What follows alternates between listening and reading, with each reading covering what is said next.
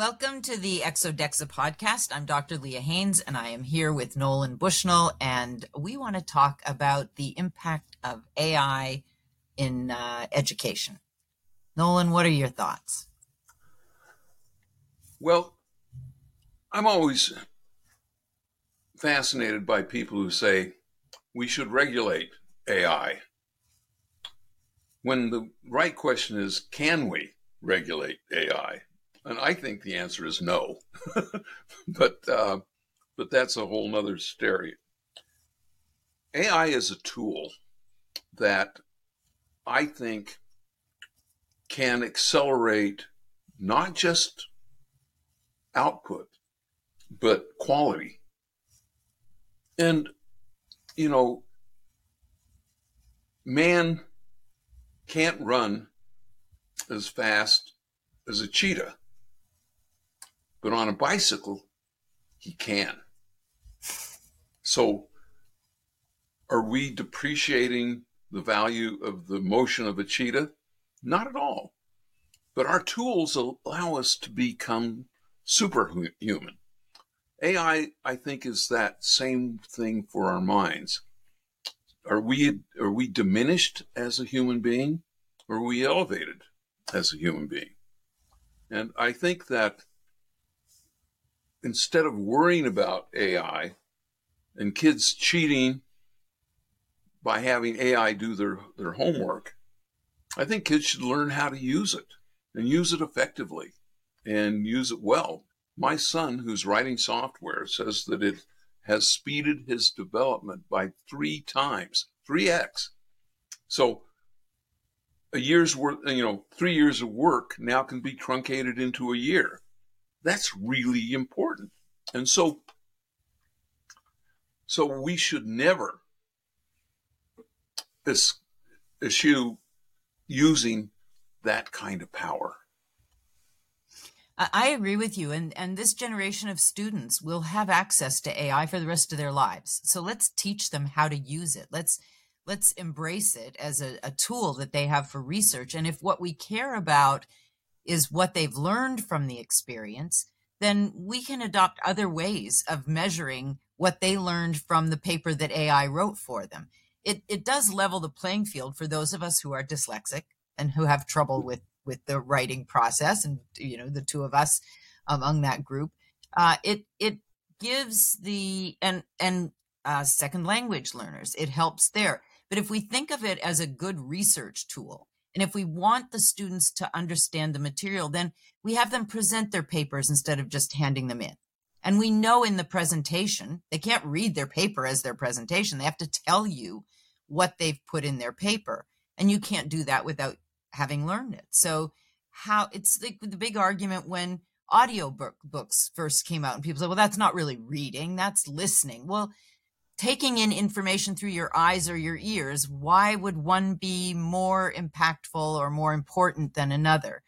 And I think the argument over calculators are going to impact the way, you know, kids aren't going to know math anymore because they'll have calculators. Well, the kids who weren't going to know math weren't going to know math with or without a calculator. It's just allowed the kids who weren't going to be good at math to catch up in some ways. And it, and we still are uh, it's radio and television. Oh no with television radio will disappear. Well we we didn't lose radio. So i i think it's foolish to try and and uh, ban it you know and we know there's a there's a strike going on currently and part of that strike is to ban the use of ai by the studios. I mean it, it is sort of a luddite question isn't it? I mean and and i think that your point to like we would be limiting these kids' future if we don't let them engage with AI. And and help them understand the things that AI can do and the things that can't. Like for example, I think that one of the arguments against AI is that bad actors will use AI and learn how to manipulate thought of others in a democracy.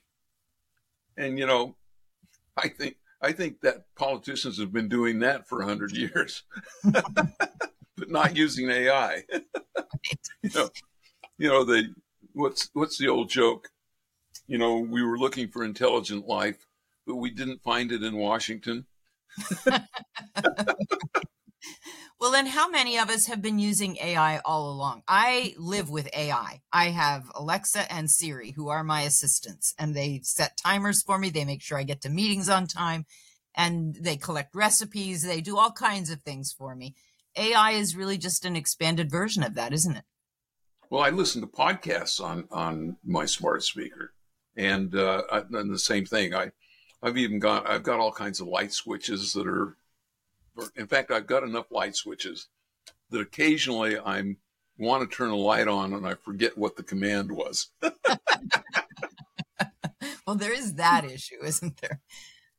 well, you know, we did a game called uh, Saint Noir using the Amazon Echo, and it was a board game murder mystery, and I had so much fun creating that. And I think that today's kids have all these tools. And what better use for a tool than to create fun, you know? And and it's okay to to to learn chemistry and physics and all that, but I think also there's a huge market for just great fun. And in fact, I I write very poorly. I would have never graduated from college if I didn't have somebody correcting my papers. But I'm a pretty good storyteller. And so I I've been playing with AI and I think I might write another novel. Uh, and and let let AI do the prose and I will just direct it with with ideas. And so I so it will be and I you know and then the question will be do I have to list AI as my co-author? yeah, AI may not be as insistent as I was. yeah, right. Well, I think that's it for today. And I think, uh, as Nolan is uh, likes to say, we are here to recruit you. We want you to join us in this mission. We are not just trying to tweak education. We are really trying to edu- change education to make it student focused and and have kids showing up for their education because they're motivated and excited to be there. And we want you to take part. So please join us in this mission. And we're going to have our beta release this fall. So we want you to log in, play with our stuff, critique our stuff, applaud our stuff, or basically just be part of this journey.